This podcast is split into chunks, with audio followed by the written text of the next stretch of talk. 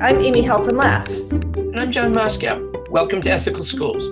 Our guest today is Dr. Anthony Johnston. Dr. Johnston is an associate professor of education and the program director for secondary education at the University of St. Joseph. He is the co author of Identity Focused ELA Teaching, a curriculum framework for diverse learners and contexts. His most recent work, Text Guided Literacy, is in press with Ubiquity, the Journal of Literature, Literacy, and the Arts. Welcome, Tony.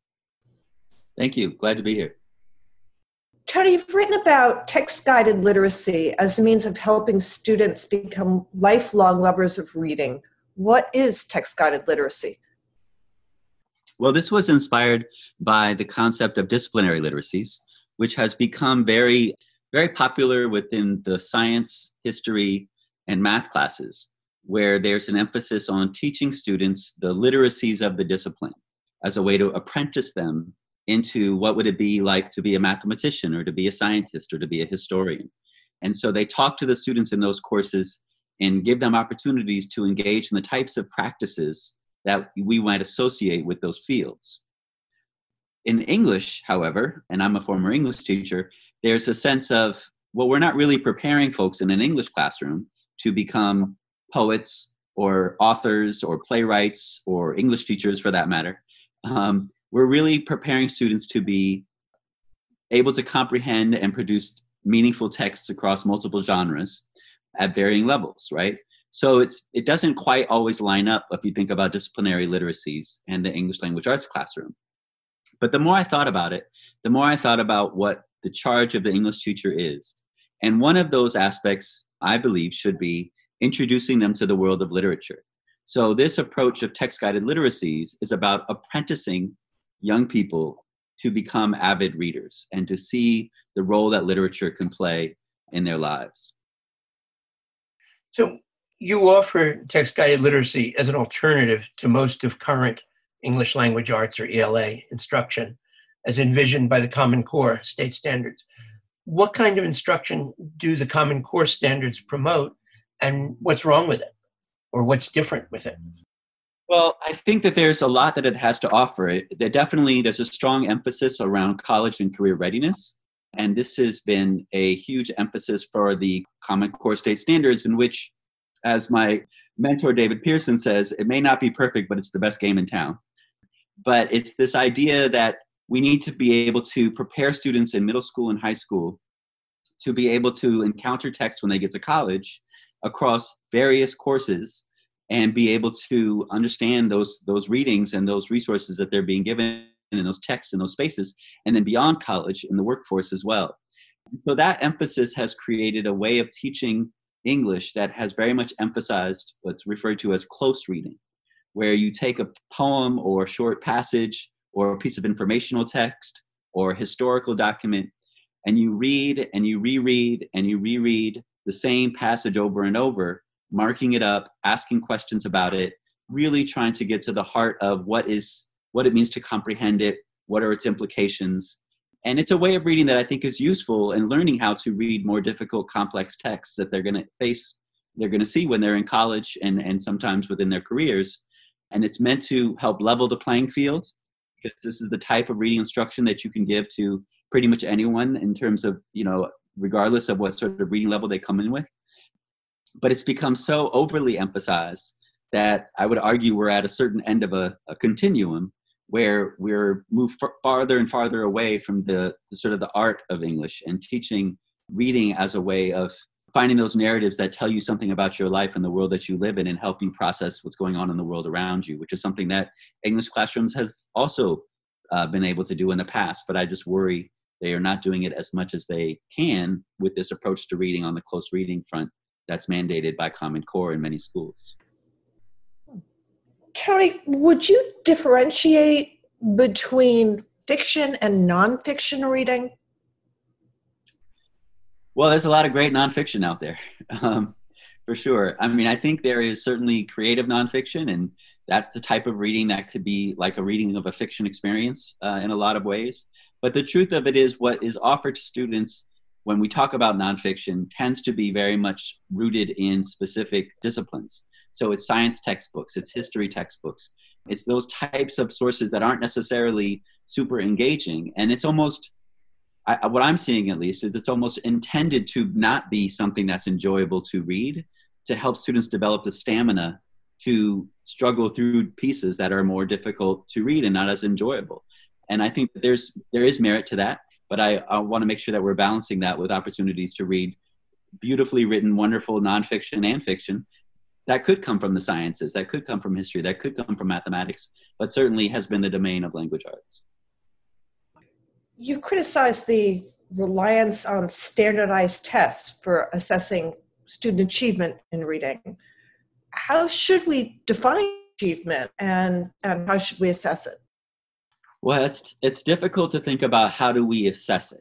But when I think about how do we define achievement coming at it from a teacher, an English teacher's perspective, is we need to ask ourselves are we developing folks who are going to continue to read in their lives after they leave our classrooms? Are they going to continue to pick up a book or uh, pick up a play or a book of poetry or listen to an audio book? Are they going to continue to sort of engage in these types of literacy practices, which I think are really necessary? And so achievement might be sort of a longitudinal study of looking at what folks are doing, you know, five, ten years outside of a classroom after they've left. But I think in terms of what we can control within our own classrooms is how are we how are we engaging students to talk about the works of literature that they're engaged in? How are we allowing them to make connections between the texts and their own lives? Um, how are we supporting students to to use these texts to empathize with others and think about other people's experiences? There's been a lot of great research around using fMRI machines to sort of study how the brain reacts to what it's reading. And what's really amazing is when you're engaged in a book and deeply engaged and totally immersed, and we've all lost ourselves in a book, right? Your brain doesn't necessarily differentiate that it's not happening to you. Like if you're reading a suspense novel and the killer's about to walk in the room, your brain activates and reads it as if it's going to happen to you in that moment. And that's a really, really powerful aspect of, of literature that we don't get in a lot of other spaces. And to me, this is especially important issue around equity because it gives students opportunities. Like right now, obviously, we're under this quarantine. We can't go anywhere.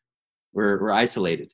Books can give us allow us a chance to kind of go on these vacations and travel and go places um, in our minds at least in ways that our brain doesn't necessarily even differentiate. So how would we assess that? I don't know how to assess that other than students writing, students talking, students discussing their works in meaningful ways with teachers, um, keeping it local, and relying on the teachers to be the professionals that they are to help create these experiences for students. Could you give a couple of examples of what a classroom would look like using text guided literacy? Perhaps one with fiction and also perhaps maybe even one with nonfiction? Sure. So, text guided literacies, the structure is the first thing that the English teacher asks is, what does this particular work have to offer? And um, I'll just say quickly, works of literature have many things to offer. So as a, as a teacher, you have to kind of decide what is the offering that you want to focus on for your course. And maybe it's one that's going to be most expansive and there's most multiple entry points or something like that. So the first thing they ask is, what does this book have to offer? So sort of common example might be Animal Farm right? And so here's a chance to sort of, it's an opportunity to study, you know, political satire, and and through that learn about these different, you know, about communism and capitalism and things like that. But so that's what it has to offer. The second question is, how do I engage students with this book that accentuate and create learning opportunities for students to engage that offering? And this is what I would describe as what many teachers are already doing when they come up with activities to engage and hook the students into the book to get them excited about what they're about to read. And a lot of teachers do this really well. But I'm arguing that you actually take this even further and make this the heart of the sort of learning portion of the, uh, the sort of instructional period with this particular text. Lots and lots of engagement activities, all meant to bring out the book's offering. And then the third step is how do we assess students based on how well did they access the offering of that particular text. And then this is where we have to really kind of depart from what we've done in the past, which tends to be things like assessments look like tests or quizzes or essays. Instead of that, finding coming up with assessments that grow organically out of the book. So, an example that I talk about in, in my paper is there's a wonderful book called The Curious Incident of the Dog in the Nighttime, and the main character has autism. So, if I were to be teaching that book, it's a great book. And if I was teaching that book, I would say this is a book that what it has to offer is a chance to sort of walk around in the brain of somebody who is autistic and understand how they see and experience the world around them with this murder mystery element involved as well. So if I were teaching that book, I might ask my students to maybe working in groups, research as we're reading it, research also different types of different learning needs and different ways that students' brains work if they have ADHD or if they have Asperger's or if they have Angelman syndrome or something else and study those and learn about those. And here's where they might actually be engaged in some of the close reading activities that we want to see that common core wants to see because they would have the chance to sort of read the science behind these different types of things they might interview doctors they might uh, spend time with folks who have those particular uh, different types of brains and, and learn from them and interview them and then as a sort of final summit of assessment they might write a short story using a short story that we're all familiar with perhaps just to make it kind of easier but tell the short story from the perspective of somebody who has that particular learning need um, and, and, and type of way that their brain functions that's different from everyone else's. And that would show, and that would give me a chance to assess as the teacher did they understand what this book had to offer? Could they reproduce it themselves based on what they researched and found out about? You mentioned Animal Farm. I mean, how would you, what would you have the students do with Animal Farm? Well, uh, I, I actually had the privilege of doing this because I did teach Animal Farm. And you know, it brings up a lot of issues. And one of the issues that the book raises is this question of does the end justify the means? Right? And so you've got this Napoleon the pig character who who initially starts off as seeming somewhat benign and he's got these other leaders with him and as it, he becomes more and more corrupt he makes more and more choices and all of his choices he says look the ends justify the, justify the means. We're in the middle of a revolution here. People have to make sacrifices. And the people and the animals of course are suffering. So what we did when we taught that book is we had the privilege of being able to work with the San Francisco court system. And we went down to the city hall and, and we actually were able to put Napoleon on trial. And we had students playing either lawyers or different uh, animals from the book. And some of them went all out with their, with their voices and their costumes in terms of the animals that they were playing. And the judge took it very, very seriously. He was fantastic and the Napoleon was up on trial, and we were charging him for crimes against animality. And the students really extremely hard. This is an authentic thing, right? You're in front of a real judge, and there's a real bailiff with a real gun in the room. So these students took it very seriously, and they they worked very hard to basically really explore this concept of does the end justify the means in a way that was extremely meaningful and authentic for them and which they this was they did this as freshmen in high school but they continued to talk about it by their senior year because it was such an amazing transformative learning experience so that's an example of thinking about what does this book offer what's the type of assessment that would really capitalize on knowing that students really struggled and wrestled with the questions that the book engages. I'm going to go back to nonfiction. So we several weeks ago actually several months ago spoke with Zoe Weil, who talks about the solutionary program, solutionary Congress, the idea being that we need systemic changes in the world. And she encourages students and adults to think about how all the stakeholders involved in any particular issue and how we might best approach it. So, going back to nonfiction, how would you want students to approach it? I mean, what do they take away from it? Clearly, when you're talking about fiction, you're talking about, you know, really opening up sort of the gates and looking at different subject areas and, and, encouraging kids to explore.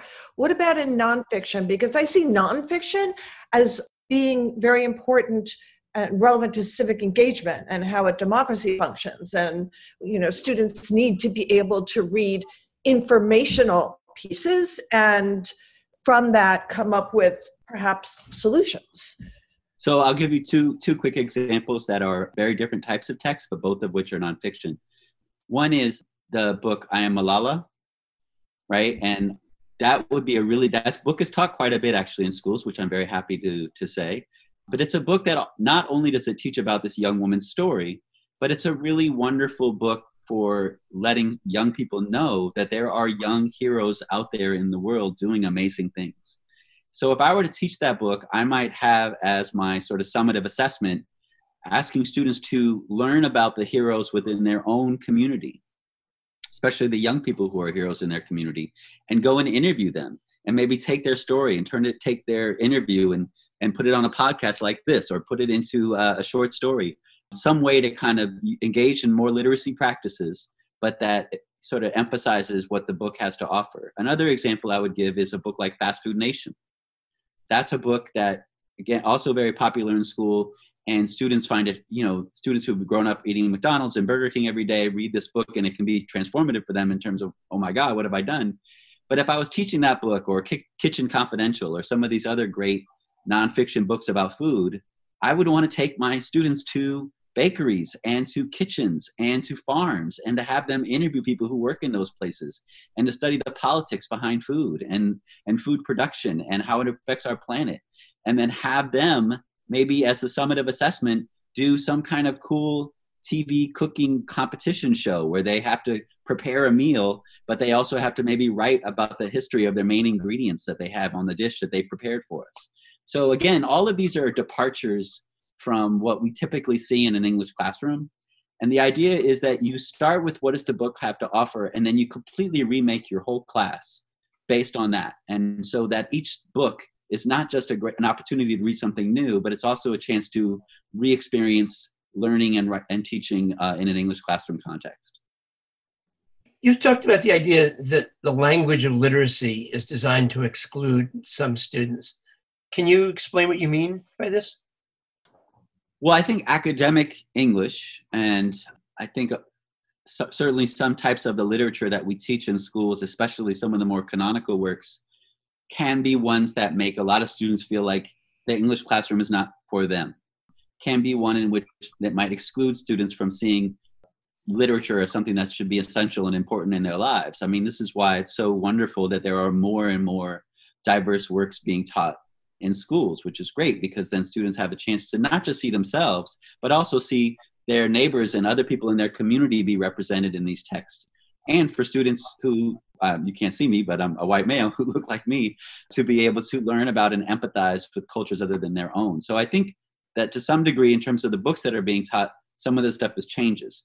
However, when we talk about what does it mean to analyze a book, it's still very much rooted and the sort of new criticism approach that I think the Common Core is, is in some ways sort of a re, uh, rehashing of. So the new criticism that uh, Louise Rosenblatt was critical of with her reader response uh, approach, the new criticism emphasizes the idea that the meaning of a text is within the four corners of the page, that there is not a, that the reader themselves don't necessarily bring anything to the text, that the text does all the work.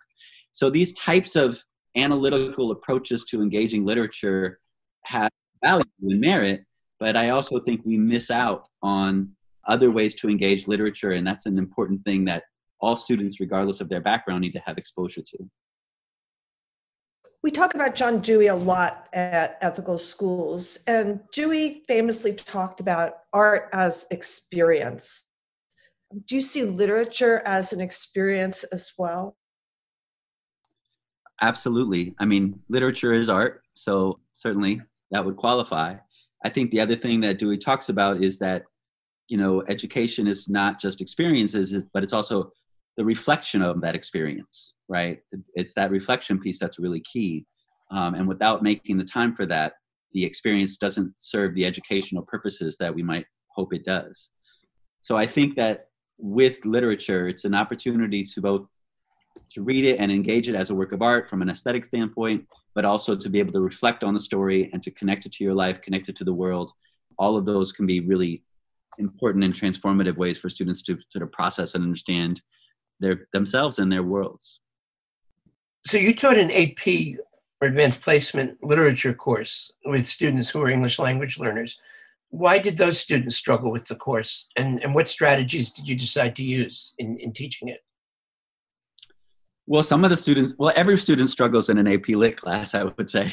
I don't know that them being ELL students uh, was the only reason. Those are hard classes.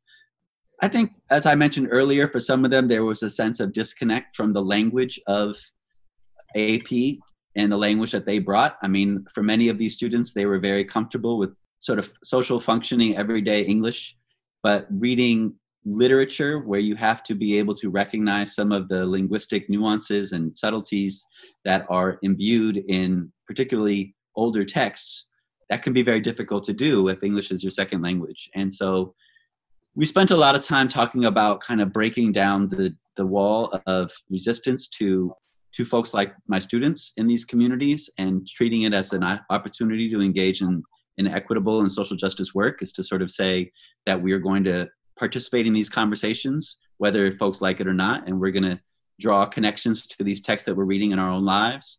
So those were some of the, the tools that we use to turn students onto AP literature in a way that sometimes they get excluded from. And I was very fortunate to work in a school, I have to say, that students could self-select to be in an AP literature class. And and they had to interview with me and they had to do a brief writing piece, but generally speaking, all those who wanted to take it were given the opportunity to take that course, and that's not the case uh, in a lot of schools.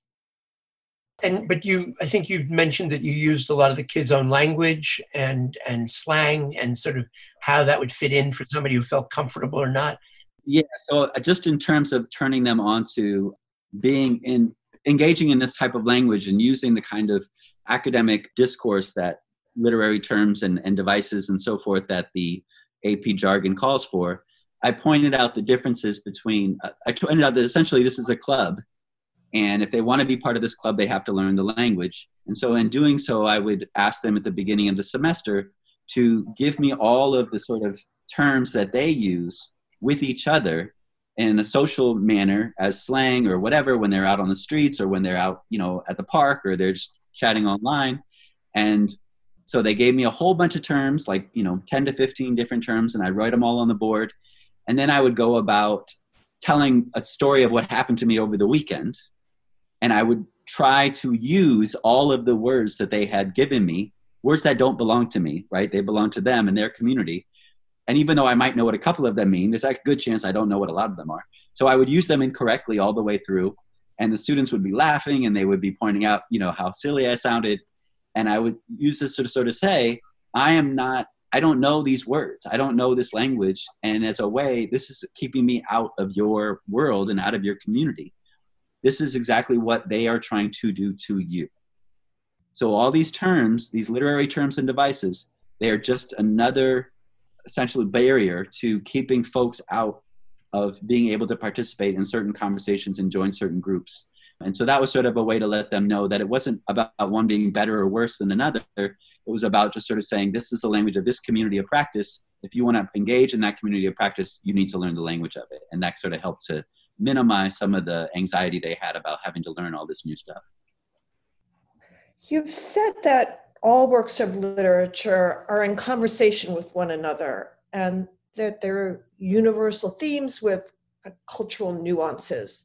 I think I would expand that to say that all works of literature are in conversation with all works of art and perhaps works of science as well. Could you talk a little bit about that? Yeah, thank you. Thank you for saying that and making that connection. I think you're I think you're absolutely on point. And this is this is something that comes out of Thomas Foster has a very popular book, uh, How to Read Like a Literature Professor. So this is it's a it's a very easy read and accessible book that I actually used to give to my AP students chapters from that book to help think about the fact that all these books and all these works of literature are in conversation with each other and that you can sort of see you know certain patterns and recurring symbols that keep coming up again. And you begin to read as a reader over time you begin to recognize what they mean. For example when somebody goes into water and comes back up again right? It's this notion of rebirth or baptism or people coming together to eat that that's a time of communion and so a time of peace. And so you have all of these things that are true across cultures and that stories capitalize on. And then the other thing i point out is that and this is also pointed out in, in thomas foster's book that gets flipped on its head a lot of the time as well. And that flipping it on its head is a wonderful way to a wonderful experience when you sort of pick that up as the reader. It's like this aha moment when the character who goes to the big banquet to have the dinner, eh, which you assume is a be about coming together for peace, and then any, everyone at the dinner ends up killing each other. So that sort of turns that on its head. So that that's something that I talk to my students about because so much of the various types of artistic and media and literary works that they have exposure to and that they've seen are all capitalizing on these same ideas and these same patterns and these same recognitions. And again, that's another opportunity to kind of break down and demystify uh, some of the ideas that are present in literature so that when they come across it, they're like, oh, yeah, this is just like on that Simpsons episode when, you know, this happened to Homer. It's just like that. So, because The Simpsons uses a lot of that kind of humor of capitalizing on the stories that we're all familiar with. So, you've described re- some really exciting things that teachers can be doing. And you've also talked about some of the pressures that come from the standardized tests being really focused on, on close reading and, and on that approach. So, as a as a teacher educator, somebody who is teaching teachers, how do you how do you balance that? How do you uh, sort of give them a taste both of what would be really wonderful, and then also prepare them that unless they're really fortunate to, to end up in a school that's really supportive of this, uh, that they may be finding themselves, you know, having to do things that, that don't feel as exciting to them. So what's your what's your responsibility and capacity and, and so forth in helping them to prepare for that? I mean, I think you have to prepare teachers to be effective on day one in the classroom. And that's our number one charge as teacher educators but we also have to give students our students that being you know pre-service teachers we also have to give them the foundation and the theory to sort of know that there is something beyond what is currently being mandated in schools.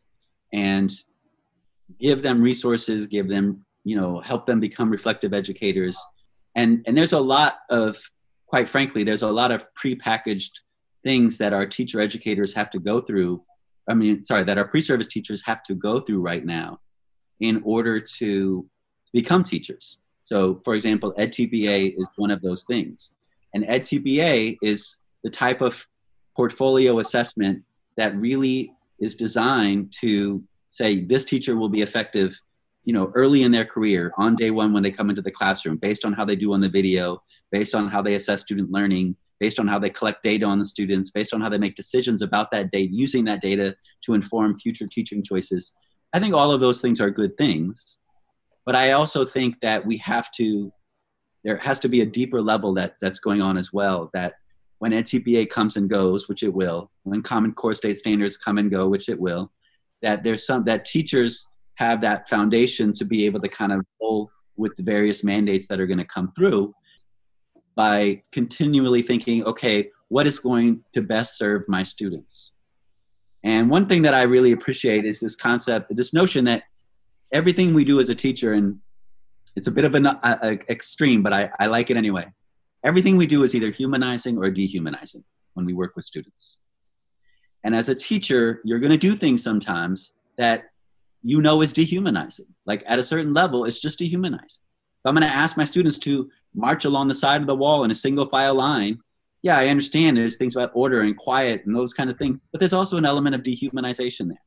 And so I need to make sure I can create spaces to humanize as much as I can as a teacher, because it's never going to be one or the other. I mean, it's going to be. It's, it's always going to be one or the other, and I have to find ways to balance out those moments of dehumanization. And so, if that dehumanization is going to be that standardized test that's going to happen at the end of the semester that everyone is worried about, let me make sure I'm also finding spaces to humanize as much as possible so that students don't feel alienated from their schooling experience any more than they already do. This has been fantastic. Tony, is there anything you'd like to add that we haven't talked about? I think one thing I'll just say quickly, and this goes back to text guided literacies, I find it really interesting that our approaches to teaching English classrooms has changed so dramatically from one generation to the next and yet we continue to teach the same works of literature so that everybody reads the same books. Everybody reads The Outsiders and The Giver and Romeo and Juliet and The Scarlet Letter and Othello and all these same books. And there's so many great works of literature out there that are newer, that are quite frankly better than a lot of those books. And um, so my hope is that if we turn our attention to, if we allow us to, to think about text guided literacies is even as an opportunity to really rethink what are we teaching in schools? Why are we teaching these books? And is this way of teaching English, in this case, close reading, the best way to teach this particular book? Right. And that's one thing that text guided literacies brings up is there may be times when the close reading approach is the best way to teach this particular type of text because of what that text has to offer. But if I'm reading a coming of age novel, probably a reader response approach, which is Louise Rosenblatt's work, is a much better way to go about engaging that particular work. Um, if I'm reading a book that, like one book that I've been thinking of a lot about right now, given the current situation we are in, is a, the book Blindness by Jose um, Saramago. I might have said that last name incorrectly. But he writes the book Blindness is essentially an extended metaphor of the idea that in a crisis of deep proportion that affects an entire community, it brings out the best and it also brings out the worst in people, right? And so that book, I've been thinking about it as we go through this this current coronavirus issue. How, if I were teaching students in school right now, I would want them to read that book and to think about who are the characters that are bring how who are the characters that bring out the best in themselves and sometimes it's not who you expect it to be which is one of the great things about that book but i wouldn't use a close reading approach for that right? I might use more of a critical literacies approach which is sort of this idea of being able to read the word and the world as paulo freire talks about right? So there's lots of different ways to go about reading a book and we should ask the look to the book to guide us as to the best way to read it. So as we close, um, when we were talking earlier, you had a quote from Margaret Atwood, and I don't know if you have that at hand, but if you do, it would be a great way to to move to a close. I do have it.